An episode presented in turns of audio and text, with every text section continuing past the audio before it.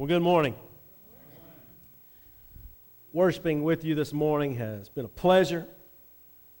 Uh, been some uh, intimate moments in song, some intimate moments as we communed together. Um, it was a uh, it was uh, kind of a uh, a, a big moment as we got to hear from, uh, from our brother Ken again after so many months and uh, what he shared, uh, how Rodney gave uh, to Ken of his time. What a powerful testimony. Uh, what a powerful testimony that is. And that, man, that's, that's real, is it not? That is real. If you have your Bible, open to James chapter 4. James chapter 4, as we, uh, as we talk about real heart.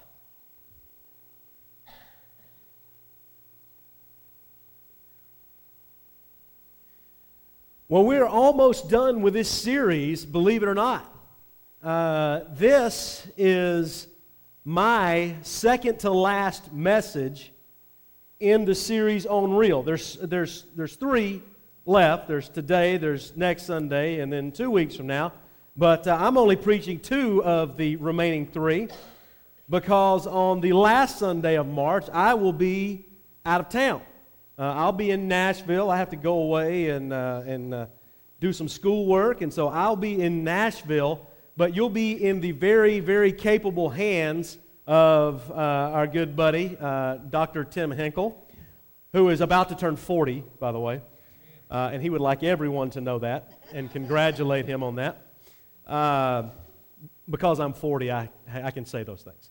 Uh, but uh, Tim, we, he, he's going to be bringing home uh, this message series. And, and really, uh, I'm really jealous of that message because it's really going to be good. And it's really going to be exciting as he talks about what it means to have real concern for, for people and, and wanting to bring them into Jesus. And I'm going to end up preaching that if I don't move on. So I'll stop. But I encourage you to be here. Be here to support Tim. Uh, it's going to be a, a really, really, really good day. Well, as we have said from the beginning, it is important for us as followers of Christ to be real. Yes or no? Yes. And so, saying that, I want us two times very loudly to make this statement, this declaration that we have said uh, for the past several weeks. So, two times really loud together. As followers of Christ, we must be real. As followers of Christ, we must be real. Do you believe that? We must be real. I don't know about you. Um, but this, this series has worked on me in, in a very powerful way as well. As the Holy Spirit has worked in my life, and I've encountered certain situations. And at first, it was kind of working like, oh, what you just did wasn't real. You know, and it was kind of an after the fact kind of thing. But now I'm finding that the Holy Spirit is working, say, wait a minute, you should really know that what you're about to do or say or think is not real. You know, and I hope that you're finding that to be true for you as well, that the Holy Spirit works that way to convict us. And as we attempt to become more real, more genuine, and more authentic in our lives, that we allow Him to, A, to work that way, and B, be open to His leaning, be open to His, his leading as, as we talk about what it means to, to be real. Well, part of my role as a minister is to tell the story of the people of God. And I, I enjoy that. I enjoy telling God's story because it is, because it is our story. And that's what I'm going to continue to do. But today, I'm going to open with a story that is not one of my favorite stories to tell. And I've shared parts of it with you before, but it's just one of those stories that it's just, it's not, it's not my favorite, but it's one that I think that, that you need to hear. When I was in seventh grade, a new family moved to our uh, church outside, just outside of, of Atlanta. And their family was the same size as ours. They had five people, we had five people. And their three kids were the same age, same grade as, as we were. And so we became very quick friends with this family. As a matter of fact, so quick uh, and so good that myself and their oldest son became best friends. That also happened for their middle son and my middle brother. They became best friends as well. But he and I just, we clicked, we bonded, we liked the same kinds of things, and, and, and very, very quickly, we became best friends. And we would see each other at, at church on Sunday, and we would spend a lot of time together, and we both kind of had, had talked about, uh, you know, ministry and God leading us that way. And I can look back on that relationship that began uh, somewhere around 1989. And I can say that that relationship is very pivotal to where I stand today because it poured into and made me a lot of who I am today as we talked about ministry and we encouraged one another and all of those things. And so uh, the way we would do this is, uh, you, know, you know, Metro Atlanta, you don't kind of live close, kind of like we do around here. You know, I lived back in a different county than they lived. And so, you know, my house to his house was like 25 minutes. Okay? And so, you know, we didn't, see, it's not like we went to school together. So uh, the place where we would get together and spend time was at church and in youth group and, and that kind of thing which also worked well because, you know, we were both into those kinds of things. And we became leaders in that group. And we would try to always work it where our families would go to lunch together after church. You know what I'm talking? You remember that? Man, is it me or have we gotten away from that? Have we gotten away from going to lunch together after church? And I don't mean just we at Cornerstone. I think across the board. And we need to get back to that. We need to get back to spending time together. So there's like a bonus sermon point right there. That was not in the notes. But we need to get back to that. When we would do this, it's like one Sunday we'd go here, next Sunday we'd go there. Or we'd also work it where, you know, one Saturday night I was at his house, the next Saturday night he was at mine, something like that. So we spent we spent all kinds of time together, and we just we we we grew up together. And uh, you know, we would do all kinds of stuff together. He was with me through some really good times, through some tough times. Uh, he was with me the very first time I got pulled over, which happened to be the same day I got my driver's license. No joke. No joke. He was with me in the car. This was the same day I got my driver's license. Now, I wasn't speeding and I wasn't intoxicated and I wasn't reckless driving, but I drove a, it was a, I mean, it was like a land yacht. It was huge, huge car. And it was back in the day when remember you had that true power steering where if you sneezed wrong, you were going to swerve off the road. And so, you know, I'm just trying to keep it in the middle, and apparently I'm doing this number. And I'm like two miles from the house, and here comes the blues right behind me, and I'm panicking. You know, I'm scared to death of, of, uh, of what's happening. So I'm pulling over, and I'm just shaking. And uh, he's trying to keep me calm. And he's like, it's all right. You know, you weren't really doing anything wrong. And I roll down my window because it was, you know, it was an old car. And and it wouldn't go, so I had to pound it down. And so I hand him my, my driver's license. Now then, uh, you, most of you will remember, you know, it's not the kind of driver's license we have today, okay, where you go and you do the picture and instantly they give you the little plastic card. You know, it's the kind where they typed it up on a typewriter. Remember that? And you'd hold on to that for 45 days and then your plastic one would come in the mail like a month and a half later. So, you know, I'm rolling down the window and I hand him my driver's license and I am shaking like a leaf on a tree. I am scared to death because I've never been pulled over. I've never been in this kind of trouble with the law before. And my maiden voyage, here I get, I get, I get hooked up by the police, okay? And I'm scared to death. And so I hand him my license, and he looks at it and he goes, Son, the ink's not even dry on the paper on this thing. The ink has not even dried on this thing yet, and you're already getting pulled over. And he had a great laugh at my expense on that, as did my friend. But, you know, we went through those, those times together.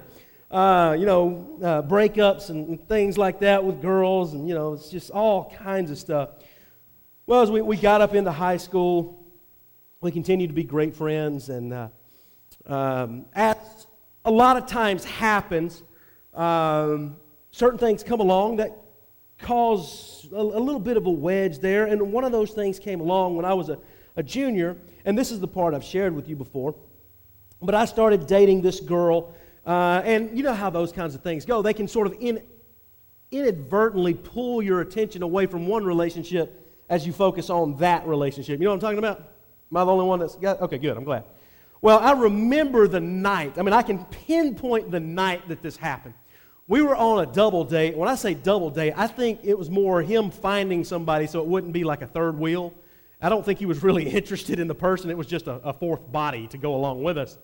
And so, you know, we're riding, and I, am not real serious about this girl yet. And so my buddy is, he, you know, like I said, it was a land yacht, so it was a big old bench seat in the car. And he's, he's riding on the front bench with me, and the girls are in the back because we were smooth. And um, we're riding along, and we go to dinner. And I remember as we're walking out of the restaurant, and you know, we went big. I mean, it was go big or go home. So as we're walking out of McDonald's to the car, I turned to my friend and said, Hey, I want her to sit up front. I want you to sit in the back. And it was like in that moment, the relationship changed. Now then, not for him. He didn't change, but it, it, it did for me. It changed because all of a sudden, you know, my best friend, you know, he's, he's got bumped to the back seat and she's got bumped to the front seat. And from there, I started to spend more time with, with her. And it wasn't a really positive relationship. It wasn't a relationship that I could, should have been in. In fact, it, it, uh, for, for a time, I, I, I didn't walk away from my relationship with God, but I think I pulled it from the forefront of where it should be.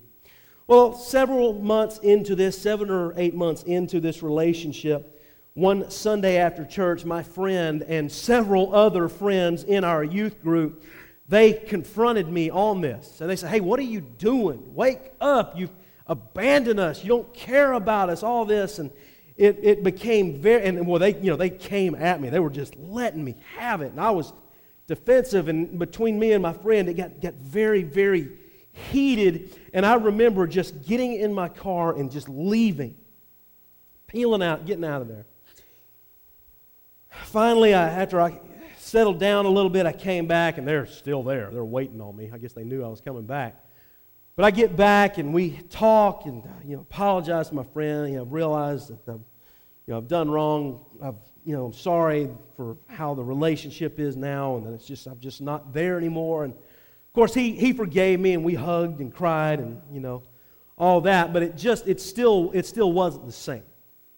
Uh, the next year, you know, we finished up our senior year of high school, and uh, uh, I went to one college, he went to another, and we would see each other during the summertime. Uh, because, too, we were both working in churches. And so we would get together and we'd talk about ministry and things like that. But it, it, just, it just wasn't the same, you know, because we had, drifted, uh, we had drifted apart. Now, his path and my path have been sort of similar in that we both, you know, families and married. And uh, I'm in ministry, and he was in ministry for, for several years. He's, he's doing other things now. But the state of, of that relationship is that now this guy who was my, my very best friend in the whole world, he's, he's just really, he's just an acquaintance that I have. You know? And that's a, that's a sad thing. But he's, he's just an acquaintance in my life. And I've, I've reflected on that a lot.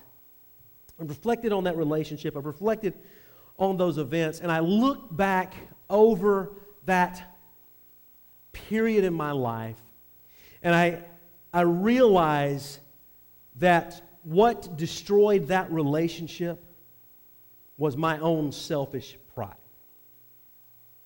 You know? Ultimately, if I was going to trace it down to one thing, it would be my own pride. My own selfish pride that, that destroyed and, and, and brought that great friendship really to an end. Can anybody else relate to something like that? Because I think that probably on some level, we probably all can relate to that. We probably all can think back to, to something like that. You know what? I don't, I don't think we do these things in, uh, intentionally. I certainly didn't intend for that to happen that way. Okay? I, I didn't know when I began, when I, I did not know when I said, hey, I want her to ride on the front seat, that that was the beginning of the end of that relationship. Had I known that, I don't think I ever would have said anything. But it just sort of happens, doesn't? We let these things creep in. They creep in into our, into our marriages. They creep into, uh, in, into the way that we deal with people. They creep into our relationships and the way that we, we deal with our children, with our coworkers, with our, with our families. You know, selfish pride, it can creep into to churches. I've seen Christians that have allowed it to take over and what I've learned is that pride causes us to, to criticize. Pride causes us to, to judge and to, to hold grudges. And you know, I'm, I'm not talking about the occasional bickering, but I'm talking about that, that something that is, that is deep inside of us. It's a part of us. It's, it's something that, that wells up within. It's that selfish, arrogant pride. And what I've come to realize is that selfish pride, it, it separates us from those we love. Selfish pride separates us from those we love, and if we're not careful, it can cause us to separate from the God who loves us. Now, that I don't mean God stops loving us and we, you know, we're separated from God's love, but I think if we're selfish and we're arrogant and we're focused on our own stuff, I think it can cause us to stop loving God the way we once did.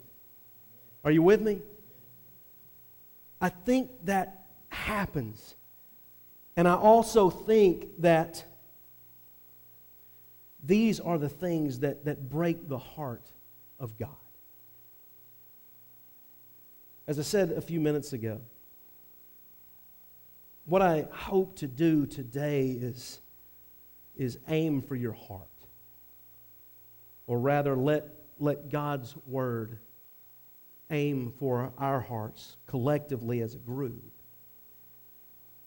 And so, as we, we take up this letter from James, he's not pulling any punches. Of course, he, he hasn't from the beginning. If, if you've been paying attention and following along, you know that, that he has been hitting us with some pretty heavy stuff. And today is, is no different as he is addressing some things that are going on in this Christian community he opens up with a, with a question in, in verse 1 of chapter 4. He says, What is the source of wars and fights among you? And realistically, what that is saying, and yours might read this way, is what is the source of the conflict and the quarrels that is going on in your lives? Because evidently, these people that he's writing to, there's some fighting going on. And it, it's more than just bickering because he's calling it a war. He's calling it a conflict. It's a strife. People are, are against one another. And they're at each other's throats. And he's saying, What is the source of all of this? And then he answers his first question with another question. He says, Don't they come from the cravings that war within you? You know, and that takes me right back to last week as we talked about real wisdom as it talked about bitter envy and, and selfish ambition. Then in verse 2, he says, You desire and you do not have. You murder and you covet and you cannot obtain. You fight, you fight and you war. Evidently, there are some people that are coveting things that other people have. And, and, to covet is to want something that is not ours. Okay? To want something that we haven't earned, to want something that we haven't deserved, that, that we don't deserve. To say, you know what, I don't think you should have that. I want that for myself. You know, covetousness is a, is a, is a very bad thing. And apparently, this is going on within the church so much so that people are willing to do whatever they have to to get whatever it is that they want. And James says, Look, you're even willing to, to murder to obtain this. And we think, Well, surely he's not talking about murder, right? I mean, this is the church. But when you think about the religious climate and the political climate that James is living in and writing into, then you discover that, you know, it's, it's kind of a dangerous place. You know, Christians are scattered because of this climate that they're, they're living in. And there are a certain group of people that really hate the Romans. I mean, hate the Romans because they oppress the Jews. They oppress those people. They've got them under their thumb and they hate the Romans. Now, then, there's a group that hates them more than that, and that group of people is known as the Zealots. Okay? And they are zealous for hating the Romans. Okay? And even within the zealots is another group that is even more zealous than the zealots and the other group, and they're people that are known as dagger men who would carry a dagger inside their cloak. And if they knew that you supported Rome, they'd sneak up behind you in a crowd and slit your throat or stab you. Okay? And so maybe some of this stuff is, is infiltrating the church if he's talking about literal murder. Now then, we know this to be true because one of Jesus' very first chosen apostles was a zealot. His name was Simon. He was called Simon the Zealot. You know, what a great nickname to have. You know, that's what he was. Now then, I don't know that this is necessarily actual murder going on, but it's not too hard to imagine because, I mean, good grief, we kill people today for stuff we think we should have, do we not? Christians kill people too. Okay, it's, it's happened. You can Google it. I mean, it's, it's out there. But even if it's not talking about like actual physical, literal murder, then I think it's also shooting at something else. I think it's talking about murder of the heart. You know what I'm saying? And murder of the heart means to hate someone, to despise that person's existence and, and, and very being. It's to think thoughts about them that are evil and, and dark. And you think about doing stuff to a, to a person that are just absolutely, absolutely un, ungodly we involve ourselves in, in, character assassination. And so apparently this stuff is going on in James, and he's saying you, you, you murder, you covet, you cannot obtain. And so he's saying you're doing this wrong. And so he goes, he says, You desire and you do not have. You fight, you war, you do not have because what? You do not, say it with me, you do not ask. Does God want to give us the desires of our hearts? What? Yeah, of course He does. God wants to give us the desires of our hearts as long as the desires of our hearts line up with the will of God. If you are a person who desires someone else's spouse and thinks it's God's will, you are crazy. God ain't gonna, gonna be happy about that. All right? And then there are people that claim those things. God just wants me to be with that person. Yes, I'm sure He does. God's blessings on you. No, God does not want stuff like that. But there are people that, that claim those kinds of things. And he, so He's saying, He's saying, you, you desire. You desire, you don't have. You ask, you don't have. You don't ask in the right way. And then in verse 3, he says, even when you do ask, you don't receive because you ask wrongly so that you may spend it on your desires for pleasure. What that means is even though you are taking the time to ask God, maybe you're not coveting all of these things and you're asking God, you're asking God wrongly or, or wickedly because the only reason you're really asking God for these things is for your own personal selfish gain. So he's saying you're asking the wrong way. You're not asking from a pure heart. You're not asking from, from, from, from clean uh, motives. You're asking so it props yourself up for selfish gain, for selfish pride, for, for, for selfish vanity. It's all about you and, and what you want. And then in verse 4, man, he drops a word in there that is heavy. He straight up calls them adulterers or adulteresses, depending on how yours reads. And basically, what an adulteress is in this context is someone who is faithless to God. That's what adulteress means here. Okay? Someone who has taken their eyes off of God, taken their eyes off of Jesus, and they've allowed other things to, to become more important. And he says, Don't you know that friendship with the world is hostility toward God. When it says friendship with the world, you know what that's really talking about? What James is really saying is you're cheating on God. That's what that means. That's why he's calling them adulterers. You are cheating on God because you are choosing the world over God. Does that make sense? You're allowing things to take over the spot in your life that is reserved for God. That's what he's saying. Okay? It's, it's selfish and prideful to choose the way of the world. The way of the world says it's okay to fight. The way of the world says it's okay to covet. It's okay to murder. It's okay to, to do whatever it is you have to do to get all of these things. There's a guy named uh, Douglas Jacoby, and he says that, that worldliness is tantamount to spiritual adultery. This is exactly what James is saying right here. He's saying, You are an adulterer because you have chosen friendship with the world over friendship with God. And it reminds me of what Jesus said in, in Luke 11, where he basically says, you're either, you're either with me or you're against me. There's no neutral ground. Okay, you're either with me or you're uh, uh against me. There's no neutral ground. And I think we need to pay attention to that.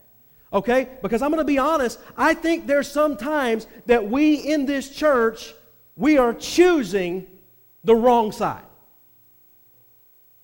Okay? Just, just flat out there. I think we're doing that. I think there are some that are choosing the other way versus God's way. You're putting the world and its desires ahead of God and its desires. And when you do that, you're committing spiritual adultery. You're taking God out of number one and you're removing Him and you're putting whatever else Whatever else is distracting you there, that is spiritual adultery, and that cannot stand. And when people see that in our lives, it absolutely is not real. Right? That's not real. We get distracted by stuff. We get focused on other things. We get pulled away we get caught up in some of this same, some of this very same stuff. And Jesus said, You're with me or you're against me. And there is no neutral ground. If you, you know, and, and there are people that want to say, Hey, I'm not going to choose the side of Jesus, but I'm not going to choose the side of evil either. Jesus is saying, No, it's not that way. If you don't choose my side by default, you're choosing the other side. Okay? In other words, if Jesus in God is not number one in your life, then something else is, and that's the kingdom of Satan. No matter what it is, even if it's not satanic stuff. Anything that is not God, that is first place in our lives, is the kingdom of God, is friendship with the world, is spiritual adultery. And that is not real. He says the person that does that becomes God's enemy. Or don't you think it's without reason that the scripture says that the spirit he has caused to live in us yearns jealously? When you read in scripture about the jealousy of God, don't think of God as just jealous. That jealousy of God is talking about God's love and protection of his people. You know what I'm saying? God is jealous of us. He wants to love us. He wants to protect us more than anything. And what this is saying is that God wants our whole heart. Not just part of our heart, not just Sundays, not just Wednesdays, not just two Sundays a month. God wants all of our heart every day, every hour, every week, every month, every year for the rest of our lives. That's what God wants. He longs for us. He wants us. He wants us to be his, his people. And so in verse 6, James says, But he gives greater grace. He gives greater grace. Therefore, he says, God resists the proud, but he gives grace to the humble. God wants our hearts. And God will give us more grace than, than, than we even need. He will give abundant grace by the, the power of the Holy Spirit to withstand temptation, to withstand evil that is going on in the world, but it's conditional. Okay, now then you, will hear people say all the time that the love of God is, is unconditional. And yes, in a certain sense, it is unconditional. God will not stop loving us as people, but in another sense, it is conditional because right here it says that God opposes or resists the proud, but He gives grace to the humble. If we want the grace of God, how do we approach God? From selfishness and, and pride? No, through humility. And through that humility, God gives us the grace that we need. So he goes on and he says, Therefore, submit to God. Or, or, or another way of saying that is align yourself with God. Okay? Get on God's plan, the way of doing things. But resist the devil, and he'll flee from you. You know, we're not told to fight the devil. You know what I'm saying? We're told to fight the devil. We sing songs about it. The devil's in the way, we will run right over him. That is not going to happen. Okay? We need to, let me just say this. Let's stop teaching that song to our children. Okay? Because you know what that does? That makes the devil appear weak. Okay? You ever seen the shirt that says Satan is a nerd? To me, that's one of the most foolish shirts I've ever seen. Because, and you've heard me say this before, you know what you could do to a nerd. I, you know, I, can, I feel like I can probably dominate a nerd. Okay? I mean, that's what I think of when I see that, that, that shirt. Satan is powerful. Satan is way more than we can handle. That's why he says, resist the devil. Okay? So when we're going along about our lives and we see Satan show up with something, we need to be like, uh, see, I'm, I got to tip out of here. I'm gone. Okay? Because I cannot handle this on my own. And so then you know what I need to do? I need to go back and I need to go back and I need to get behind the back of my big brother, Jesus, because he's the only one capable of dealing with that. Because I'm not. Okay? So he says, resist the devil and he'll flee from you. Draw near to God and he will draw near to you. And as we draw near to God, we're drawing away from Satan. We're drawing away from the world. We're drawing closer to God and what he wants for our lives. And then right here, he says, cleanse your hands, sinners.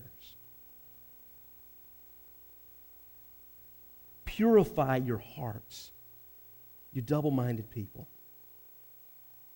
Be miserable and mourn and weep. Your laughter must change to mourning and your joy to sorrow. We think, wait a minute. Paul writes and says that we're to be joyful. One of the fruits of the Spirit is joy. What about that verse that says, You've turned my mourning into dancing, you've turned my sorrow into joy? Yeah, and that's good and that's great. And that's talking about the joy of our salvation. But when James writes right here, he's saying, I think you've forgotten the joy of your salvation. I think you've forgotten what God has done and you've become arrogant. Your heart is so full of itself that you're approaching God the wrong way. You're fighting with people. You're coveting what they want. You're murdering people, whether actual or, or murder of the heart. And when you approach God, you need to have your spiritual adultery in front of you. So when you approach God, you're asking God to cleanse your hands. God, purify my heart. Be miserable and mourn and weep. Change your laughter to mourning. In other words, get rid, get rid of your arrogant attitude. Get rid of your pride and approach God with humility. Do you see what he's driving? He's driving at heart change. He's driving at, at repentance right here. And then verse 10. He says, Humble yourselves before the Lord, and he will exalt you, or he will lift you up. And that's good news. God cleans us up, God purifies us. And that brings us to the point that I want to make this morning, and it's simply this a real heart is a humble heart. And a humble heart is an exalted heart. Does that make sense? Real heart means we have real humility in the way that we approach God. And if we approach God from a place of humility, how are we going to deal with one another? With humility, with love, with grace, with, with mercy.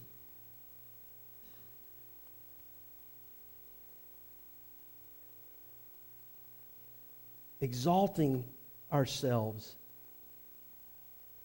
is not real. Have you ever met an arrogant Christian? They're not exactly setting the world on fire for Jesus because it's all about them. Now then, you know why I know that? Because I've been that guy. And I know that. I've been there. James convicts me in this letter when he says, God resists the proud but gives grace to the humble. Submit to God. Resist the devil. Draw near to God. Change your laughter into sorrow. Change your joy into mourning and approach God humbly. And when you approach God humbly, He will then, He will lift you up. Now, then in verse 11 and 12, he goes on, he, he talks about not criticizing others. And what that means is don't speak evil of another person especially if they're not there to, to defend themselves. He talks about not, not judging one another either. But you see, all these things that, that James is, is talking about, the, the fighting and the bickering amongst ourselves, breaks the heart of God. Selfish pride breaks the, the heart of God. Choosing friendship with the world breaks the heart of God when we commit spiritual adultery by choosing the things of the world over the things of God, it breaks the heart of God. Criticizing and judging breaks the heart of God. When we choose any of those idols that Satan, that the world offers us, those things break, they absolutely break the heart of God. And to dial this in even further, when husbands and wives fight and try to hurt one another, it breaks the heart of God. When Christians fight among themselves and don't try to resolve their differences, but we talk about each other and we slander one another's name and we try to assassinate each other's character, it breaks the heart of God. When children disobey their parents, it breaks the heart of God. When friends judge and begrudge and grudge, it breaks the heart of God. And if we find ourselves in that position with somebody, then we're probably finding that we're not praying for them, maybe at least in the way that we should be. And so, if pride keeps you from working out your differences, you need to know that there is no grace available to you because God resists the proud. The grace is given to the humble all of these things break the heart of God. And so, as I'm going through these things, if you find yourself feeling uncomfortable, uneasy, if you want to avert your eyes, it's because your conscience is speaking to you. And I would say, don't ignore it. Don't ignore the truth. Don't ignore what James is trying to get you to see. Now is the time to let Jesus change your heart. We must stop fighting amongst ourselves. We must put away our, our arrogant pride because it hurts those we love and it drives away unbelievers and it breaks the heart of God. And it is not real. A real heart is a humble heart. A humble heart is an exhausted, an exalted heart. A real heart shows humility as it approaches God. Humility as we deal with one another flows from a real heart. A real heart receives grace from God. And God exalts the real and the humble hearts of his people. This is about going low to get high. That's what James is trying to get us to see. And if we are doing any of these things that James has mentioned, if we're choosing friendship with the world, people see that. They see that we're not committed to God. They see that we're not committed really to His love, that we're choosing other things over God, over Jesus, over the salvation that's been given to us. And they say, wait a minute, that's, you're, you're not real. You're not a Christian. You claim to be one, but you're a hypocrite. You're just like everybody else. That's not real. We want to be real as we follow Christ. A real heart is a humble heart. A humble heart is an exalted heart. Let's pray together.